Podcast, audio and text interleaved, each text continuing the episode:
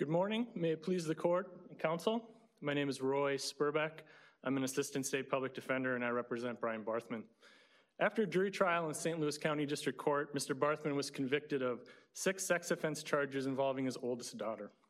The court sentenced Mr. Barthman on count 1 to 360 months in prison. This sentence represents a greater than double upper durational departure.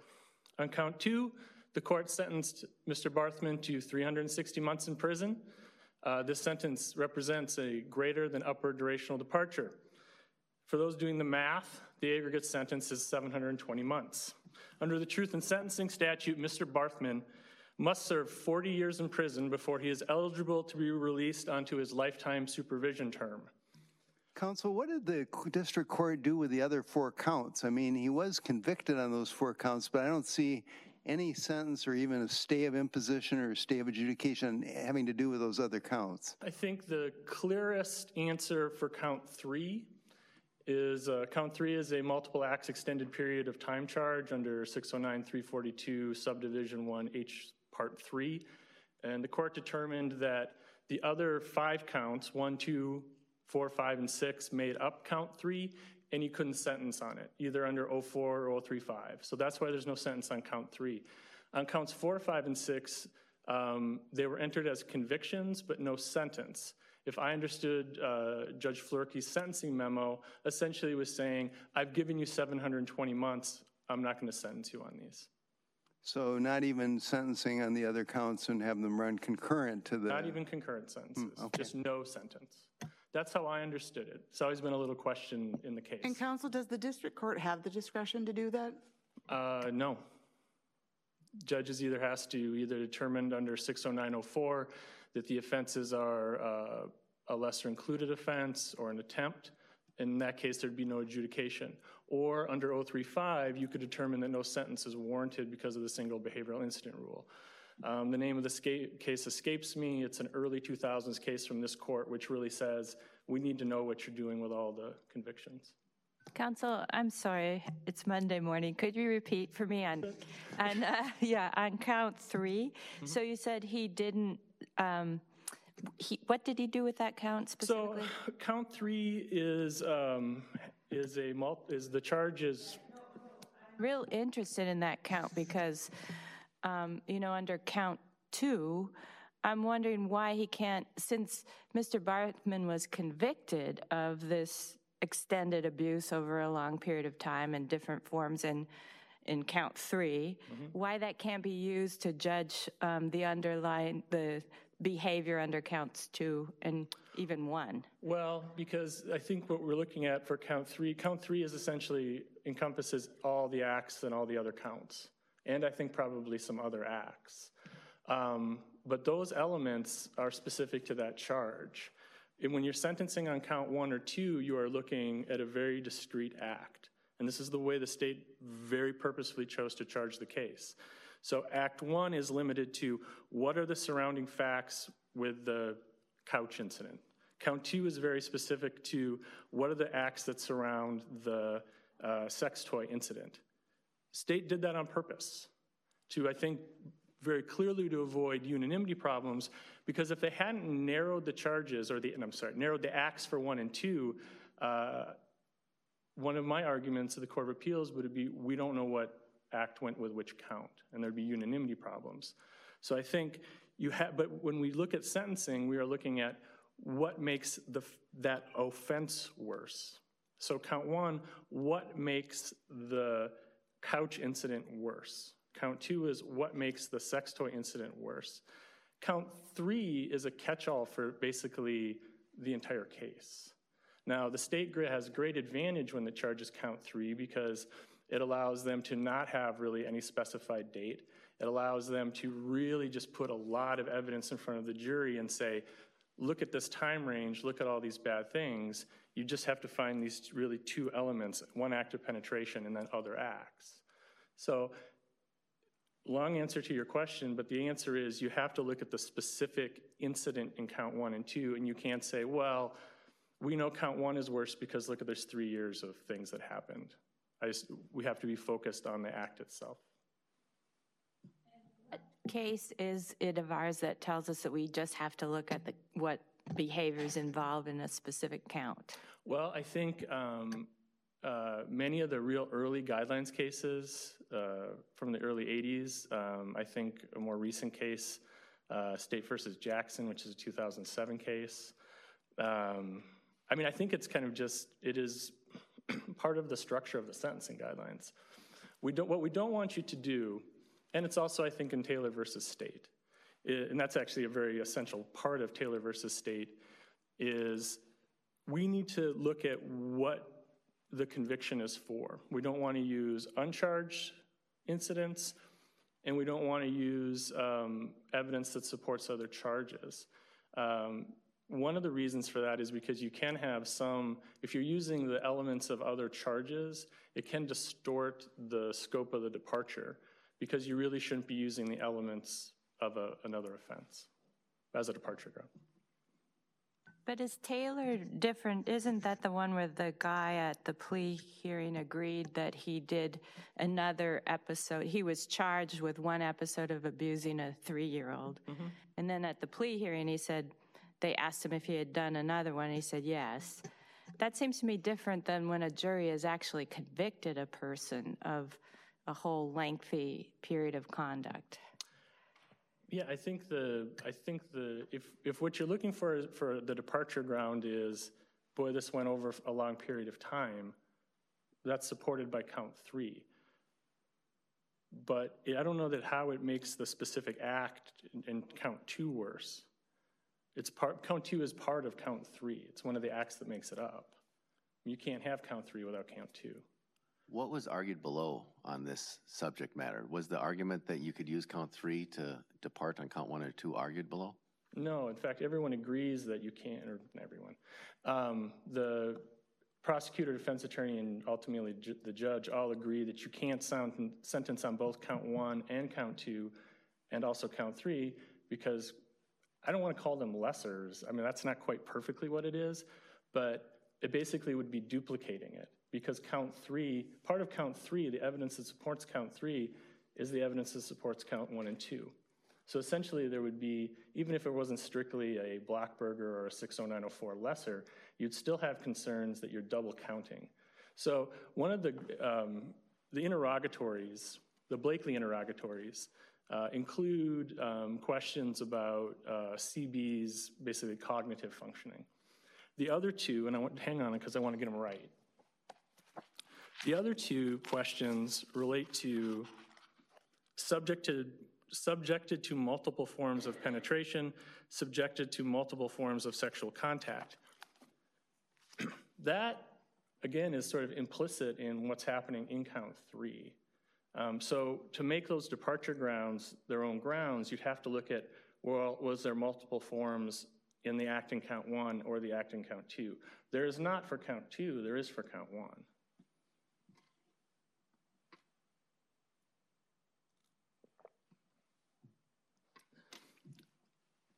So, threw me off my game a little.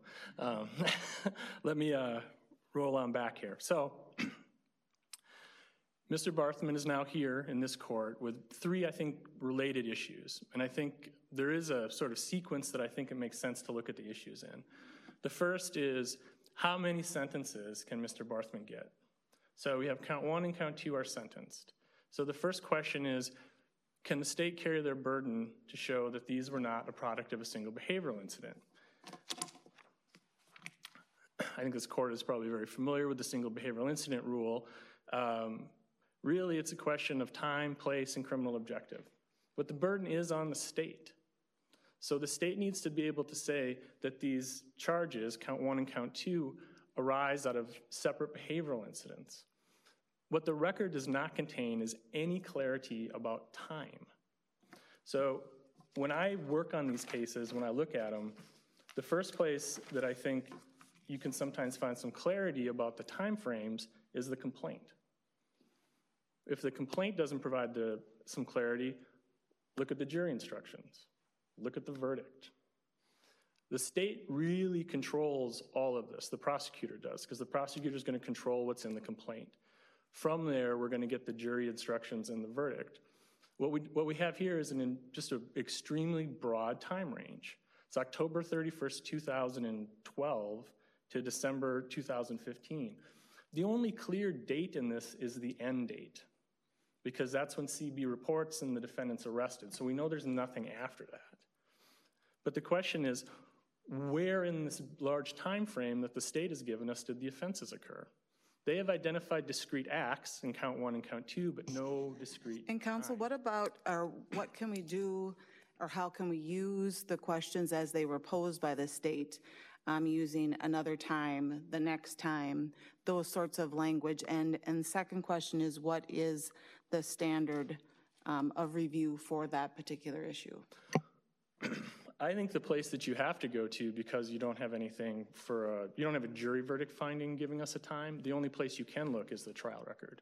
So the testimony, maybe an exhibit, I mean, that's where we're gonna go.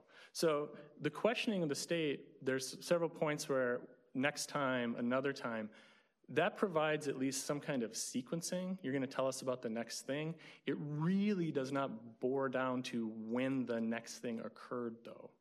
And I think that's the Court of Appeals decided the case really using those facts to say, hey, this looks like to us that state carried its burden because look at this language. I would agree that the language is talking about sequence, but it's not narrowing time frame. Now, the reason that that's important is because this court has case law that would take an incident that occurs over several hours, or one incident occurs at 5:30 and the next occurs at 8:30, and although there's 3 hours between them, this court has said in Bixby, you know, that's really one thing. So that's where this becomes, I think, quite a bit harder.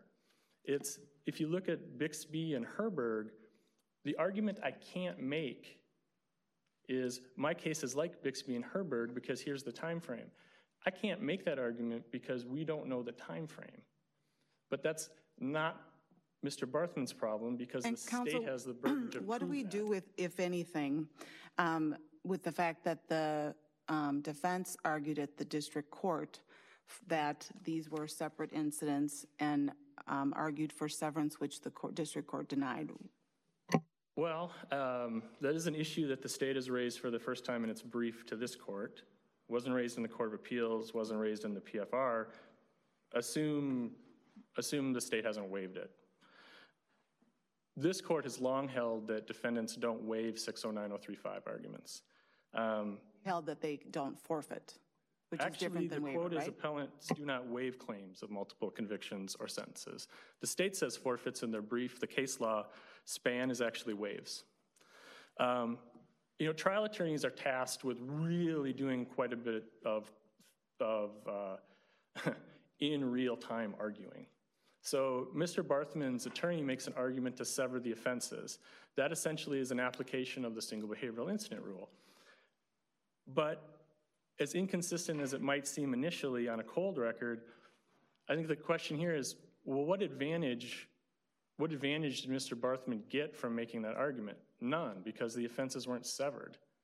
Now, when you don't sever offenses, you are implicitly actually saying that they are a single incident. The severance arguments in this case and the judge's order, it is an erroneous application of this court's severance case law. I did not raise that on appeal because I couldn't win it. And I have about 8 other issues of the Court of Appeals, so I left the severance one alone. But when you have this motion before for severance and the defense attorney makes his argument, the question that I come back to is, well, we really don't have all of the facts. We only have all the facts after the trial's done, where we can figure out, are these time, place, criminal objective. So a defense attorney can make this motion beforehand, do the best they can on the record they have, but that shouldn't preclude the defendant from raising the sentencing argument because we really only know all the facts afterwards. That's the other concerning thing for me is, what if the defense attorney is just wrong? Makes the argument, says, oh, these are all separate things, but isn't even in the ballpark, correct, you know, being correct. Should that really preclude the defendant from making the argument on appeal, especially in a case like this one, where we're talking about 720 months? So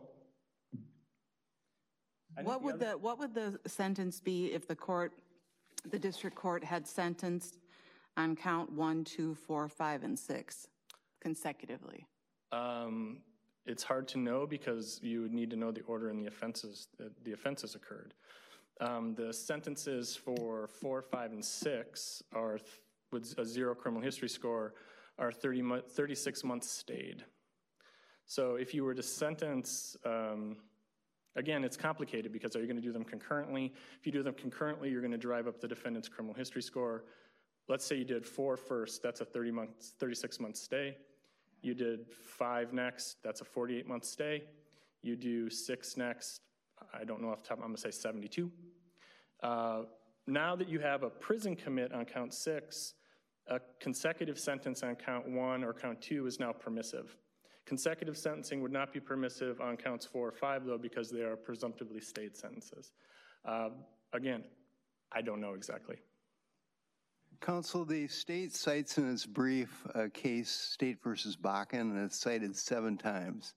And I didn't see any response in the reply brief and wanted to give you an opportunity to distinguish Bakken. I don't know if you remember this. I'm Mr. Bakken's lawyer. Oh, I...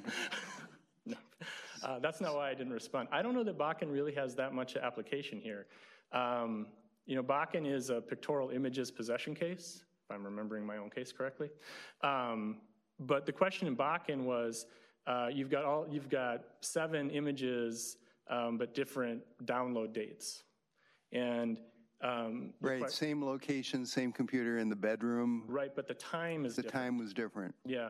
So here's the question, though: we knew the times in Bakken. Right? I mean, that's my memory, is we knew the times.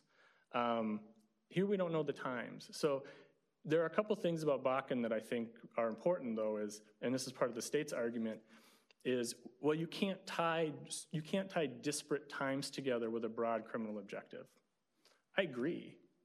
I'm not trying to tie broad criminal object or disparate times together. We don't know the times. That's the problem here. And the state has the burden to show that that they're not the same time. So let's assume that we knew the times and they were close in time. I actually think the language in Bakken and the cases that precede Bakken favor the defendant. If the offenses are close in time, in the same place, then what's the criminal objective? I don't understand how there can be any other criminal objective than satisfy sexual gratification. I don't understand how it can be anything else in this case. Well, you could hypothesize a case where you've got a bank robber who goes in and robs a bank, obviously for the desire for money, goes into the same bank the next day, robs the bank again. Mm-hmm. One behavioral incident or 2? Separated by a day? Yeah. 2. So... I mean, you want me to argue that it's 1? I can. No, I think in most cases, state appellate public defender, you can do that. In fact, I probably would. I mean, is there any indication that the charged incidents occurred on the same day? In this case, yes. I think the problem is the record isn't clear when any incident occurred. So that's why the state has to rely on the tell us about the next thing that happened. Now, there's a quote in the state's brief where it talks about, I think it's on page 29 or 26, where it's laying out some of the testimony, and the prosecutor says, you know, the defendant put his penis inside you, or something like that. And then the question is, what's the next thing that he put inside you? I think it's certainly possible to read that as the next thing right then that happened. Now, the state would say, oh, and that means the next incident, and which must be in some other long separated time. That's not clear. So back to the bank robbery example. Is it the same bank? Same bank. Yeah. So you don't necessarily have a different victim? Same bank, same gun, even reuse the note. Reuse the note? Yes. I mean, I had 2 identical bank robberies, just 2 different days, one right at... Our environmentally friendly, green-conscious bank robber is reusing his note. Okay, I still think that's probably 2 incidents. You know. So your point here is that the state hasn't met its burden. It has the burden of proving these are actually separate incidents and not as you described it, and the record doesn't support that beyond a reasonable doubt, whatever the standard would be. Well, the state has a preponderance standard. It's not I wish it was that high, but it's a preponderance standard. Haven't met their burden, and really it comes down to the record. You know, I've had this job for a while, and I have worked on a lot of cases like this. Sometimes there is no way to tell when the incidents occur. That is one of the reasons we have these multi-act catch-all crimes. But if we disagree with you and find that the record does support that, then you lose on that issue, right? If we find that there is enough facts in the record in the transcript, that the state has carried its burden? Yeah, so if we disagree with your reading of that transcript. Yeah, sure, yeah. Then he could get sentences on counts 1 and 2 because they're different behavioral incidents. You know, that moves us to some of the other arguments in the case. But what I was going to say is that we have offenses, charged conduct, where we really can't tell when the offenses occurred. That is the reason we have that subdivision H, subparent 3. Extended period, multiple acts. That's what it's for. Now, I've also had cases where young complainants, child victims, they won't testify to something like, oh, on September 21st at 4 p.m. this thing happened, because that's not probably how their brain works. What they will say is, oh, the incident occurred, we all had our Halloween costumes on. It was right around Halloween. That's enough to give us a time frame, right? Especially if the testimony for another act is, you know, tell us when it happened. Oh, you know, it was my cousin's birthday. We were at their farm. And then maybe another witness comes in and says, cousin's birthday is in July, and yeah, we were at the farm. So you don't need the child to be, or witness, I'm just saying child witness, to be so specific to say, oh, this is how you have to prove it. You can pick up all kinds of inferences from the record for different dates, but this record doesn't have that. So assuming that the court decides against Mr. Barthman on the single behavioral incident issue, that would move us into the guidelines question of, is this offense atypical? You know, is this case worse? If the court believes, yeah, this one is worse. You know, we have the jury question, the jury findings. The judge has said there's a cruelty and vulnerability issue. Then the question becomes, what's the scope of the departure? Are these so atypical as to be severe and aggravating? If they are severe, then the sentence can exceed the double the presumptive sentence, which brings in the sub-issue of, maybe it's time to reconsider how we do Evans. And the only thing I'm really asking the court to look at on that Evans issue is not discarding Evans. It's just, when we talk about double the presumptive, when we use the top of the range because of changes to the sentencing guidelines, we are talking about a huge sentence. In this case, double the top almost gets you to the statutory max. Very close. Counsel, would you agree that this court did have an opportunity to address Evans and did not, subsequent to the changes in the sentencing guidelines? In Jackson? Yes, but I think one of the things, Jackson had already won his case. I mean, he wins. So when the court moves on and says, Jackson's wants us to address Evans, and there's a long discussion that ends with, we're not gonna do anything right now.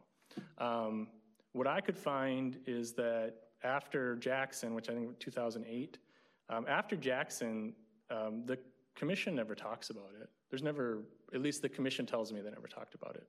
So if the point was, hey, let's have the commission look at it, they never have. But at the end of the day, Evans is this court's rule. It's not the commission, and it's not the legislature. It's the court's rule. It's a supervisory power rule. So the group that can look at Evans and the group that can change Evans is this court.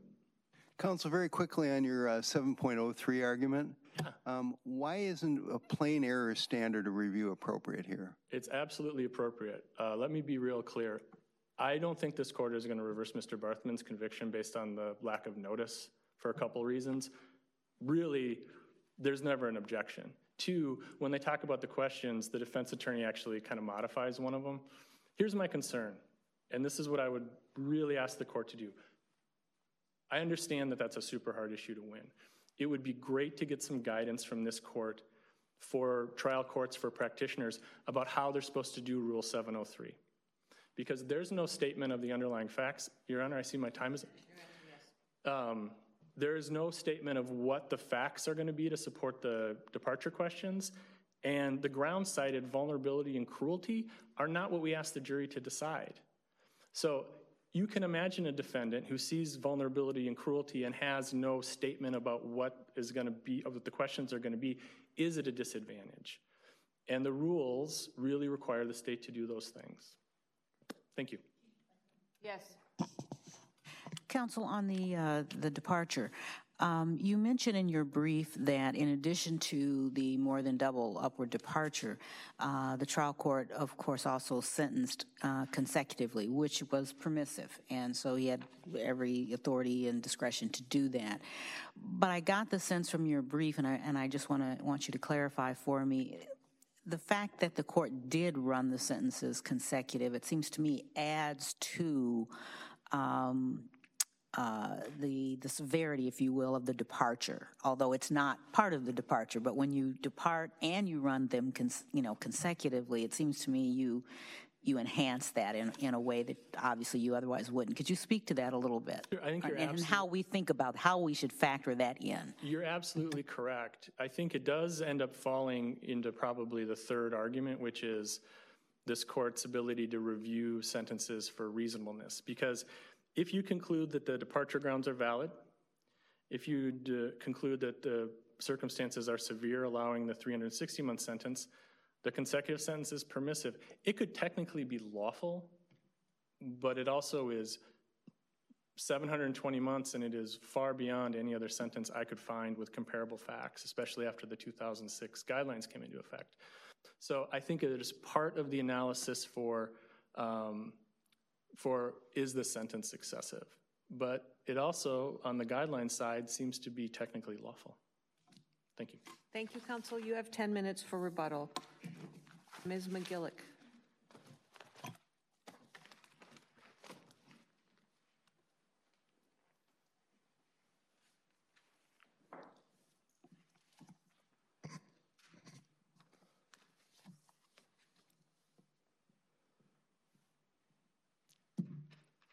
Good morning. May it please the court, opposing counsel. My name is Karen McGillick, and I'm appearing on behalf of the state of Minnesota this morning. The state has just filed a very narrow cross appeal in this case, although we do agree with a great number of the Court of Appeals conclusions in this matter. As an initial matter, with regard to the first two issues that were raised by Mr. Barthman, we believe the Court of Appeals correctly held that counts 1 and 2 arose from a single behavior, or from separate. Talk about your all-time worst misstep, right? The state agrees that they arose from separate behavioral incidents. And we also agree that the appellant received adequate notice of the state's intent to seek a departure.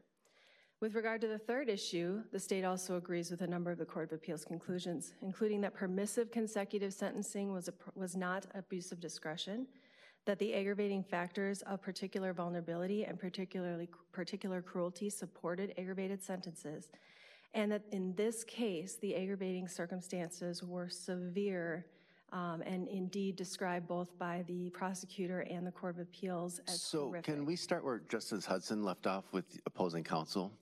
So permissive under the sentencing guidelines is permissive. I mean, this is a permissive consecutive sentences. But in 2F of the sentencing guidelines, they say that that's only supposed to be applied when it's severe. So you can't, the discretion is kind of constrained to severe cases to go from, in a permissive situation, to go from concurrent to consecutive. And then you have a double departure, which requires a compelling difference in the aggravation of the circumstances.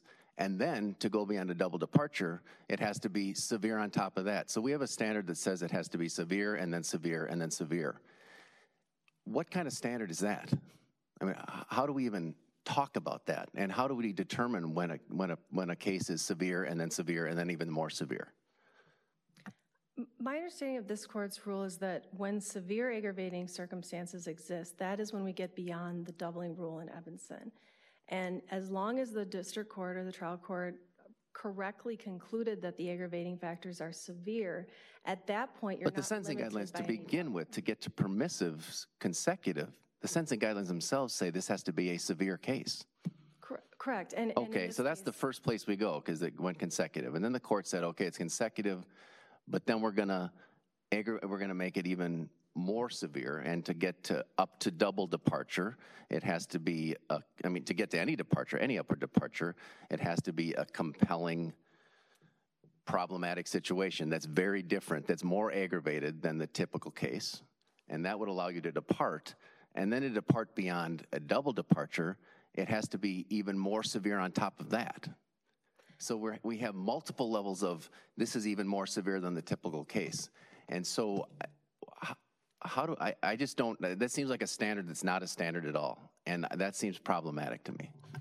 My understanding is that it is permissive when there are two counts of criminal sexual conduct that do not arise from the same incident. It is permissive and not a departure to impose consecutive. It's not a departure, but the sentencing guidelines say it has to be severe to be able to do that, to act, to effectuate that permissiveness. Right, but in terms of when we're talking about the departure above a double for the severe aggravating factors, I believe that's somewhat of a different analysis. I mean, certainly if you're imposing consecutive sentences, there's a reason that the case is severe enough to warrant that. But when we're looking at the severe aggravating circumstances to support going above the doubling rule in Evans, then we're saying that at that point, this court's rule has been the only limit, the only absolute limit is the statutory maximum, which is. And how do we know that it's like this high level of severity that's more than the severity for departure, or more than the severity you need to go from concurrent to consecutive in a permissive context? What does that look like? How do we ever know that? I don't know if I have a great answer for that, other than to say if it's permissive in a severe case to have consecutive sentences. At the end of the day, what we're looking at is is there an abuse of discretion, and did the trial court leave the court with this firm understanding that there is such a gross exaggeration of the criminality of the defendant's conduct, and that it's so disproportionate that it requires this court to interfere with that district court's discretion and to correct the sentence. And is the discretion, I believe that is the correct standard. I'm also interested in the discretion, because typically trial courts have discretion, but do the sentencing guidelines kind of change? The fact that we have the legislature passing sentencing guidelines that set rules for sentencing, does that make us think about the abuse of discretion standard differently in a sentencing case? Because the legislature's already said, we're going to constrain the district court's discretion in sentencing. I mean, absolutely, the purpose of the sentencing guidelines was for there to be some consistency among sentencing. I will certainly concede that. However, the sentencing guideline sentences, the presumptive range, is for the sort of typical case, which is a hard thing to say when we're talking about criminal sexual conduct. But in this case, we are talking about anything but a typical case. We are talking about a horrific case involving a level of vulnerability. The reason it is so difficult to find a case in Minnesota with a similarly situated defendant is because there just haven't been a lot of cases, or hardly any I can find, where a young victim has been brutalized by her father in this way, and who has such a very significant level of vulnerability that it is a severe aggravating factor that makes this case completely different. Can you talk a little bit about what the record shows about the victim's vulnerability? Because she testified at the trial, mm-hmm. She goes to school. I just wonder, we have to find that the vulnerability was, to use justice, it's severe. So what does the record tell us that would help us wade through that? Certainly. So CB in this case has a significant disability. She does attend school, but the record was very clear. In fact, the state spent a significant amount of time establishing that she has an IEP in place, and that she presents at her biological age, but she actually functions at a far lower age. So although by trial she was 13, she presented, and the district court made findings to this effect too, as a much younger child. She actually was in the 1st percentile for adaptive abilities and behavior, and some of her disability, when we talk about, I know the argument that Mr. Barthman makes about the time, for example, and her not being able to pinpoint time, that was one of the most significant pieces of her disability, is she had incredible challenges with both speech and communication, and her ability to sequence information. That was something that she was unable to do, and Mr. Barthman knew that. So he was able to pick a victim who couldn't testify against him on the specifics, and he groomed her from such a young age by engaging her in this conduct, by getting her mother to be involved in this conduct, who her mother suffers from the exact same disability as her. You know, here's a man in a house with a woman whose wife is disabled and a vulnerable adult herself, and then his children are the same. And he's now perpetrating sexual abuse along with physical violence and neglect in a household where he can openly sexually abuse his daughter on the sofa, and there's nothing that his wife or anyone else is going to do about it. She can't articulate to people. At the time she disclosed this, she was, I believe, 12 years old and unable to even identify her body parts by name.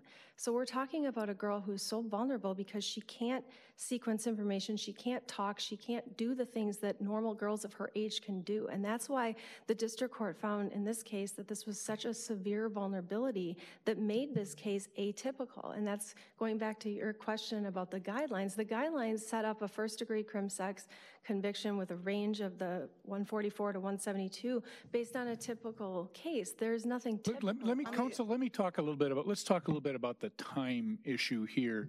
Mm-hmm. Am I correct that there's nothing in the record where this victim or the mother of the victim or anyone else says something to the effect, these events occurred on separate days or separate parts of days? There are no time references at all. Am I right about that?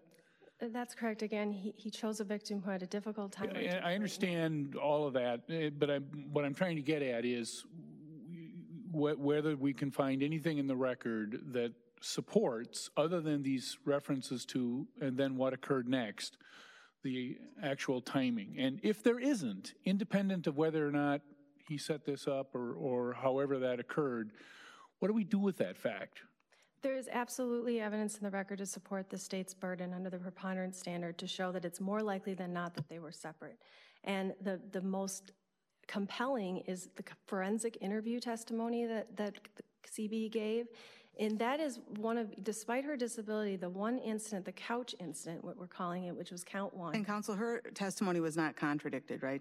No, it was not. When she disclosed this was her disclosure in December. She was able to take dolls and walk the forensic interview through the couch incident from start to finish. She was able to articulate and demonstrate, sort of with gestures and the dolls, how the incident began with her father. They were on the couch, they were watching a movie, he pushed her onto the sofa, she explained how he put his penis inside of her forcefully, how he engaged in oral penetration with her after that. She demonstrated that with the dolls, and then she concluded her description of that particular event. Now, at the time of her forensic interview in December, CB had never even disclosed the vibrator incident. In fact, in that entire interview transcript or the tape, which I hope this court can see the tape because it makes it a lot more clear what her struggles were. But she doesn't disclose this vibrator incident at all. Now, that was in December. Then in January is when she disclosed the abuse involving her mother being part of the abuse. And then it isn't until February that she also mentions to a separate therapist that, yes, there had been times when he'd used a sex toy as well. So I think you have to take into account with the standard of proof that the state has, that it's more likely than not, and coupled with her testimony at trial where she is being walked through, and again, this is based on her disability, the prosecutor was doing the best she could to walk her through different sequences. I mean, this girl was abused numerous times, more times than we even know over a 3-year period, and she's a child with problems counsel, sequencing. If we can, I want to go back to the sentencing. A couple of things concern me, and they've been alluded to here in part by Justice Thiessen, but you know, if the trial court had even used the top of the box, if he had gone to 172 and doubled that, that would bring you to 344 months. Well, the statutory maximum is only 360. So I guess what I'm having trouble is why that doesn't account for the severity of the conduct here and the vulnerability. I mean, you would be almost at the top at the sentencing, the statutory limit for the sentence, if you doubled from the top of the box. Counsel, isn't right? The statutory limit is without aggravating factors. Correct. I mean, right, but so the doubling rule, once you have severe aggravating factors, I mean, the aggravating factors of vulnerability are there, or perhaps the cruelty, those can be there, and you can go to the double rule if you want. But once you have severe aggravating factors, and in this case, a horrific situation that was far more severe than Judge Flerkey had encountered, then you aren't limited to the double rule anymore, and you're certainly not limited to the top of the box under the presumptive guidelines. That's helpful. I appreciate that clarification. The other thing that I was curious about, and I want you to tell me if the Court of Appeals had this right, but I noticed in the Court of Appeals opinion, they say, this is on the very last page of the opinion, at sentencing, the state recommended the statutory maximum of 360 months on count one and a consecutive 240-month sentence on count two for a total of 600 months or 50 years. So the judge went beyond what the state was even requesting at that time. So is that correct, is my first thing? That is absolutely correct. And so that's what the state thought was proper then? Correct. That is what the state had recommended. There was, if you read the state sentencing memorandum, you know, there were different ways that the state was looking. Because remember, there's 3 counts of first degree and there's 3 counts of second degree. And the 3 counts of second degree are not lesser included. We're talking, those were very separate. The incidents with the mother and things that were separate acts that could have been separately charged or were separately convicted and could have been sentenced separately as well. So the only one that overlapped was 3. You know, at that point, the state did say this is what, you know, we're recommending, but the judge is the one ultimately with right. I understand that. Here's my last, and this is just kind of a broad question. I mean, you know, I spent 8 years at the Attorney General's office doing essentially what you're doing right now, and then another 13 years on the Court of Appeals and now 4-some years here, and I'm kind of in the boat where Mr. Spurbeck is. I can't remember seeing a sentence that has been departed in this way. I just can't remember one, and I'm trying to figure out why that is. Counsel, can I clarify on that question?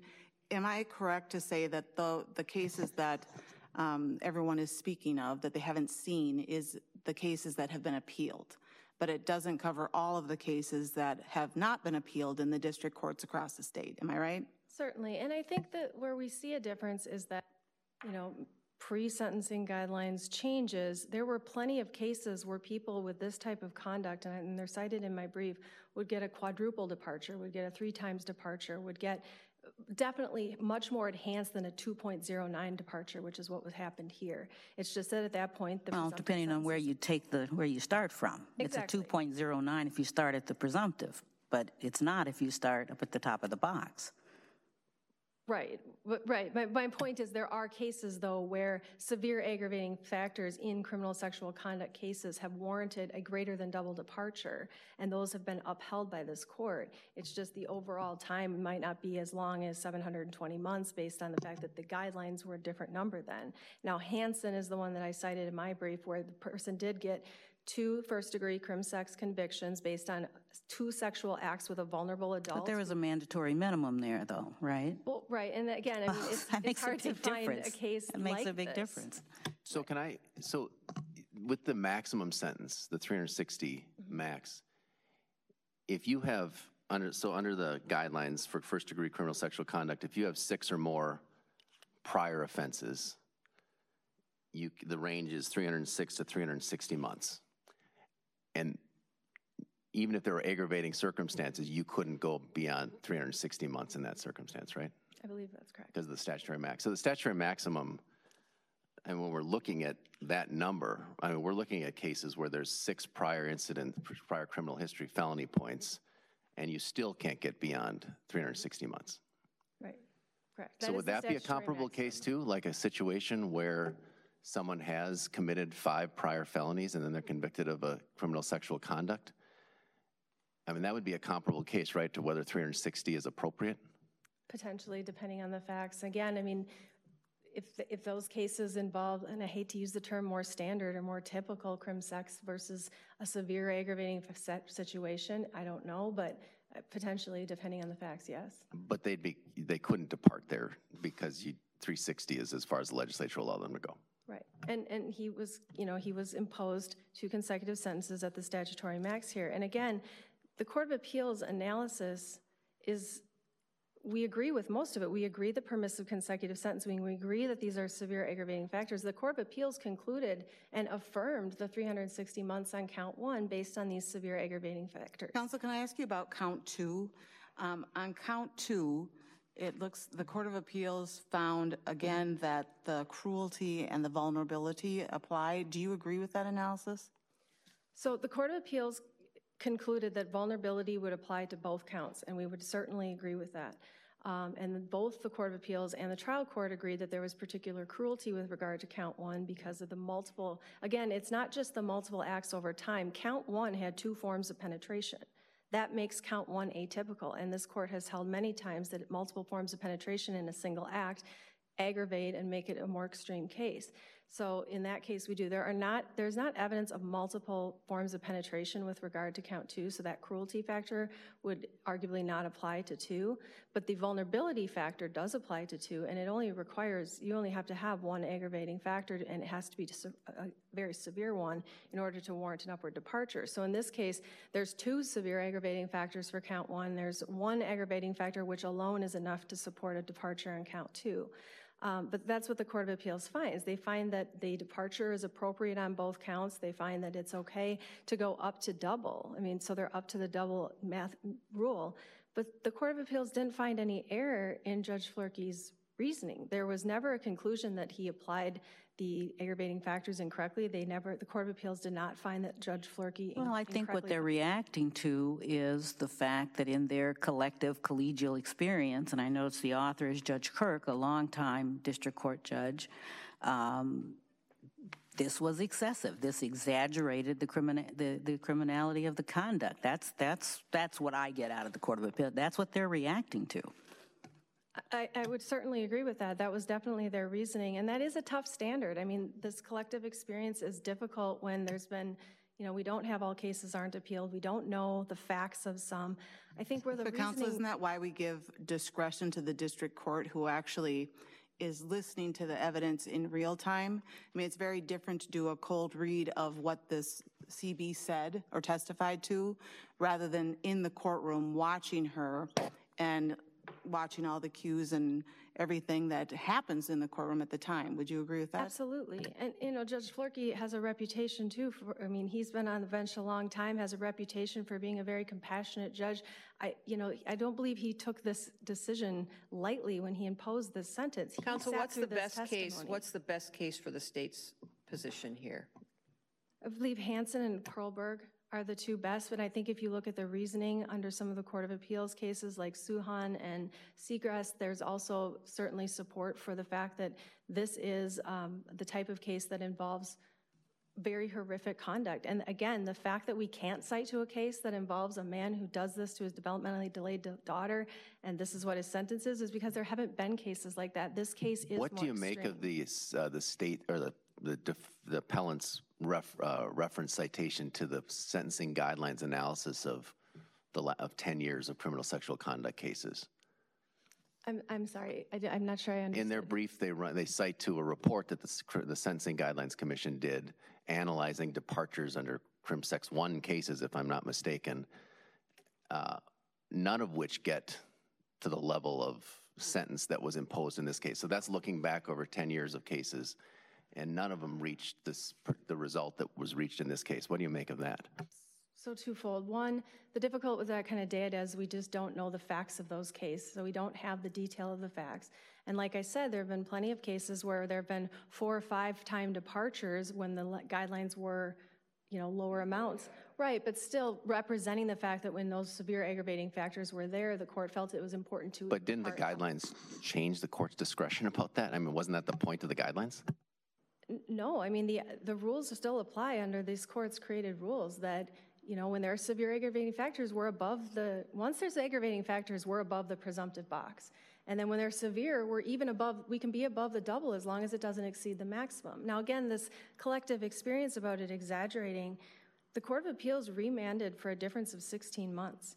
I mean, so assuming that Judge Flerkey would again conclude these were severe aggravating factors and would impose a sentence at double the top of the box, we're talking about the difference between a 704-month sentence and a 720. So, you know, the reasoning there is confusing. If and he could actually sentence on the remaining counts that were found guilty on. In theory, I think everything but count 3 would be, he could be sentenced on that. I mean, in this case, the judge made a very specific finding that to only sentence on count 3 would be a disservice because it would not take into account the severity. Can we rely on sentences that weren't imposed by the district court in making our analysis? I don't believe so. I think we're limited to, did the district court abuse its discretion? District courts are in a very unique position. This court has recognized that over and over again. And there has to be a clear abuse of discretion. There has to be something that the court has done wrong for an appellate court to step in and say that you should be reversed and remanded. And in this case, I agree. Although I'm going to cut in there because Mr. Spurbeck told us actually it could be technically right, but the appellate court could step in its collective wisdom if it thought it was just too excessive. Certainly, and I think that is sort of the catch-all of if it's an abuse of discretion, if it's, you know, if the collective experience says it is. But what the Court of Appeals relied on was an unpublished case that was completely factually different. It involved the imposition of one sentence and no aggravating factors, so not severe and not any. It was literally a presumptive sentence because there were no aggravating factors. It was a girl that was abused by her father but cognitively normal. I know that's not really the PC term anymore, but certainly not somebody with disabilities. And the sentence was not appealed in Guzman Diaz. In fact, I worked on that appeal, so I'm familiar with it maybe more, but I'm troubled by the fact that they're relying on an unpublished opinion because we've been told don't rely on unpublished opinions because you don't have all the facts. But in addition to that, the unpublished case they chose, it's not the same. It's not even a departure case, and it wasn't one where the sentence was being appealed. So it just, to me, if we're going to look at collective experience to say that it's excessive, to reduce the sentence by 16 months to say, well, 16 months more is so excessive and it's not based on the evidence, but reduce it by 16 months and it's okay. There's no error found. The Court of Appeals did not find that the court applied the factors wrong. They didn't disagree with the fact that they were severe, and there was no basis to conclude that they're severe based on her vulnerability, especially, which Judge Flerkey was very clear, vulnerability alone would be enough for both of those sentences. So if it's severe enough on count 1, and that same severe aggravating factor exists on count 2, it's flawed to say that, well, a 360-month is fine on count 1, and we affirm the conviction and the departure on count 2. We just want to reduce it a little. There was no error found in the trial court's reasoning that warrants interfering with that discretion. How would you recommend we think about the consecutive sentencing here as well? And how does that fit into the mix? Does it go to just reasonableness, as Mr. Spurbeck told us? What's your thought on that? I'm about to expire my time. Is it okay? Okay. You know, when we're looking at consecutive permissive sentences, it's ultimately a clear abuse of discretion standard, and it's ultimately, does it unfairly exaggerate the criminality of the defendant's conduct compared to similarly situated offenders? Now, I've told this court it's our position that there really has not been a similarly situated offender, at least in a case that's been published that I can find. Hansen is the closest one because he also sexually abused someone with similar vulnerabilities to CB. That woman was a vulnerable adult, and it only occurred twice. He did two separate times. That was it. He was sentenced to 30 years on each count, and it was upheld. I understand that the statute was different, but still, he received a 60-year sentence for 2. This case could have been sentenced differently based on counts 4 and 5 and 6, but he received 2 very stern sentences for very egregious conduct against a very vulnerable child. And there has been no error in the district court or any clear abuse of discretion that would warrant interfering with the court's order. Thank you, counsel. Thank you. Mr. Spurbeck, you have 10 minutes for rebuttal.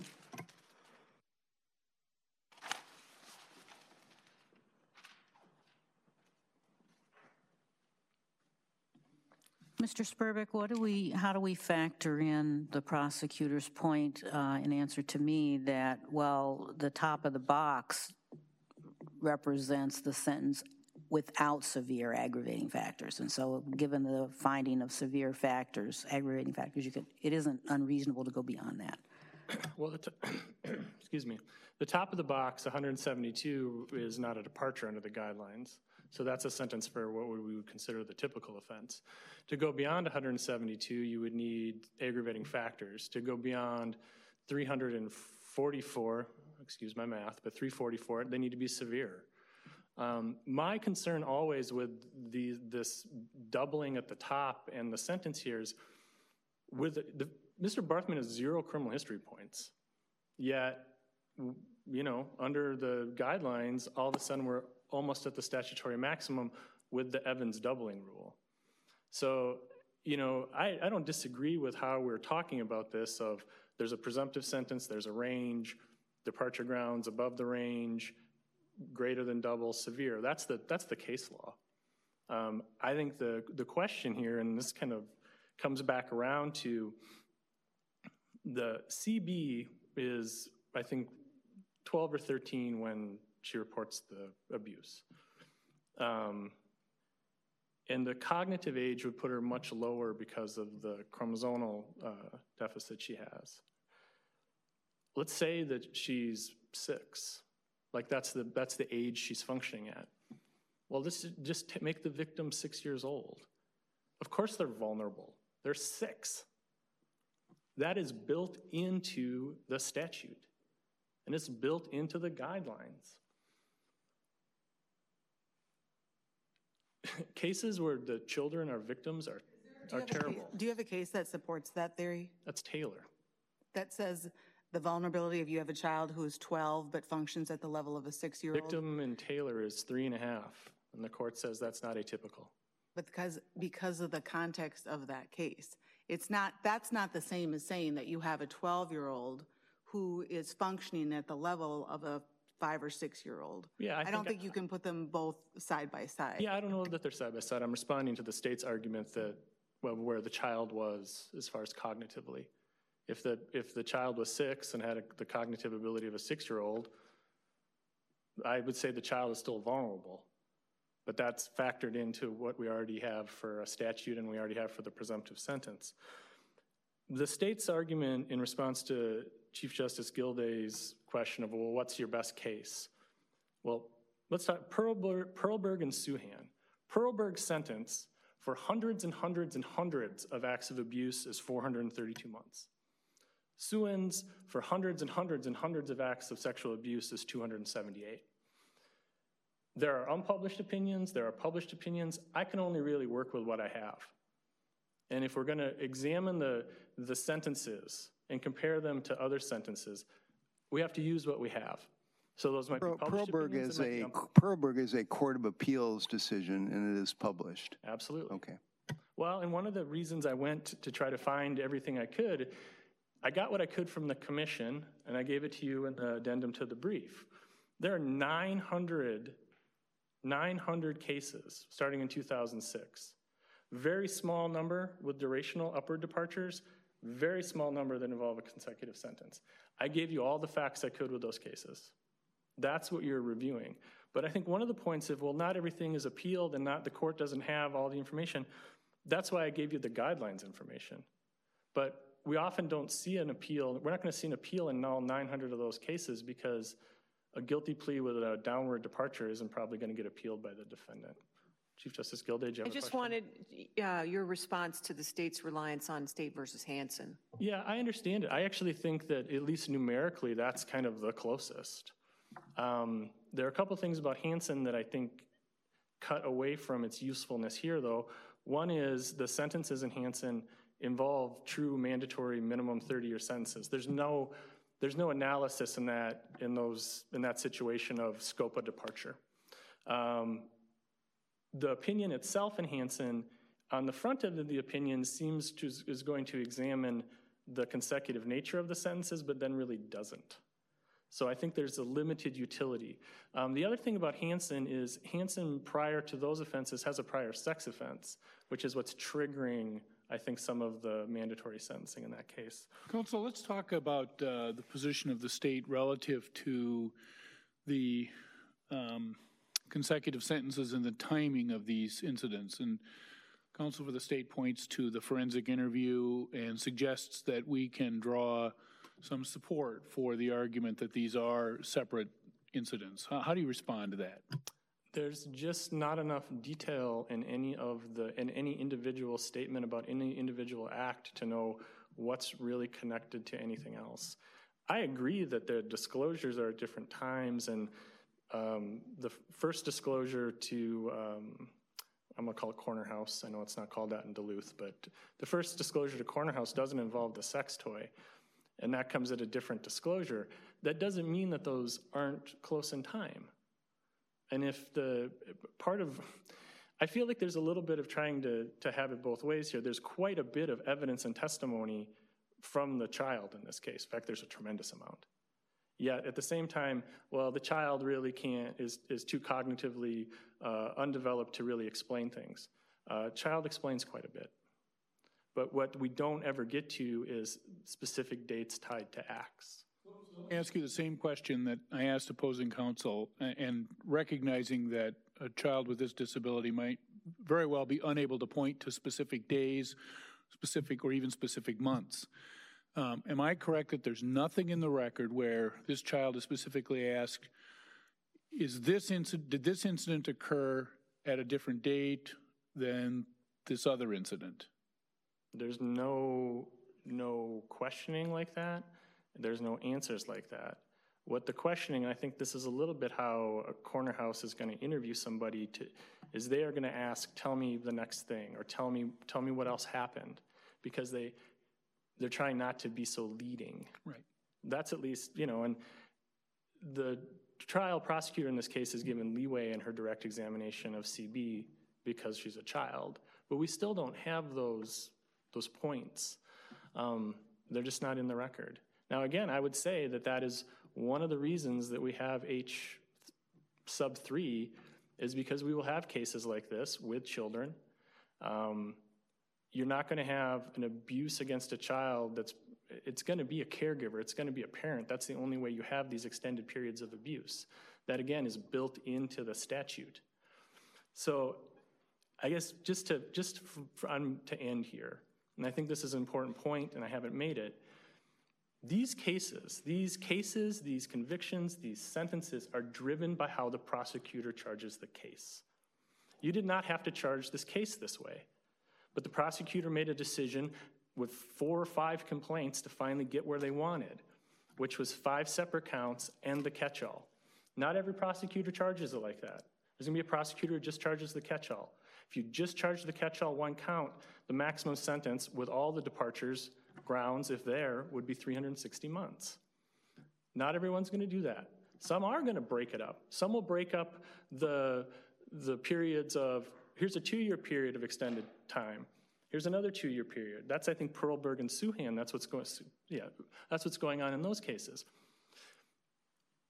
Prosecutor makes the decision of, not only am I going to charge it like this, I'm going to try to get a longer sentence with these aggravating factors. Jury comes back guilty on the crimes, guilty on the factors. Then we're going to move over to the judge.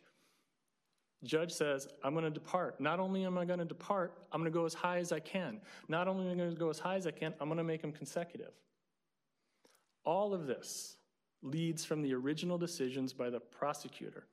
So when we look at a case charged in St. Louis County, a case sentenced by Judge Flerkey, we are comparing it to the sentences across the rest of the state, because that is the system we have. I have no idea how fair Judge Flerkey is. I don't know anything about him. But one of the things the guideline system does, and this review of sentences does, is it prevents the judge in any individual trial court from saying, I am so mad, this is the worst thing I've ever seen, 360. Counsel, I appreciate your more general point, but back on what Judge Flerkey did, his sentencing memorandum seems to suggest that he sentenced on only 2 counts, and that he didn't sentence on the other because he was sentencing so strictly on the 2 counts. And he cites the Perlberg case, which I don't think stands to the proposition you shouldn't sentence on every count. But let's say you're right and that the state didn't prevail on its burden to show that it was more than one behavioral incident on these 2 counts. What happens to the other counts on remand? You can remand it. Judge Flerkey can figure out the order the offenses occurred. He can sentence. I can object. Based on whatever sentence he gives, I can object on the order that they're given. There may still be arguments with those remaining counts of how many sentences you can actually get. Thank you. Thank you. Thank you, counsel. Thanks to both counsel for the help you provided to the court in this case. This matter is submitted. We'll issue an opinion in due course. We're in recess.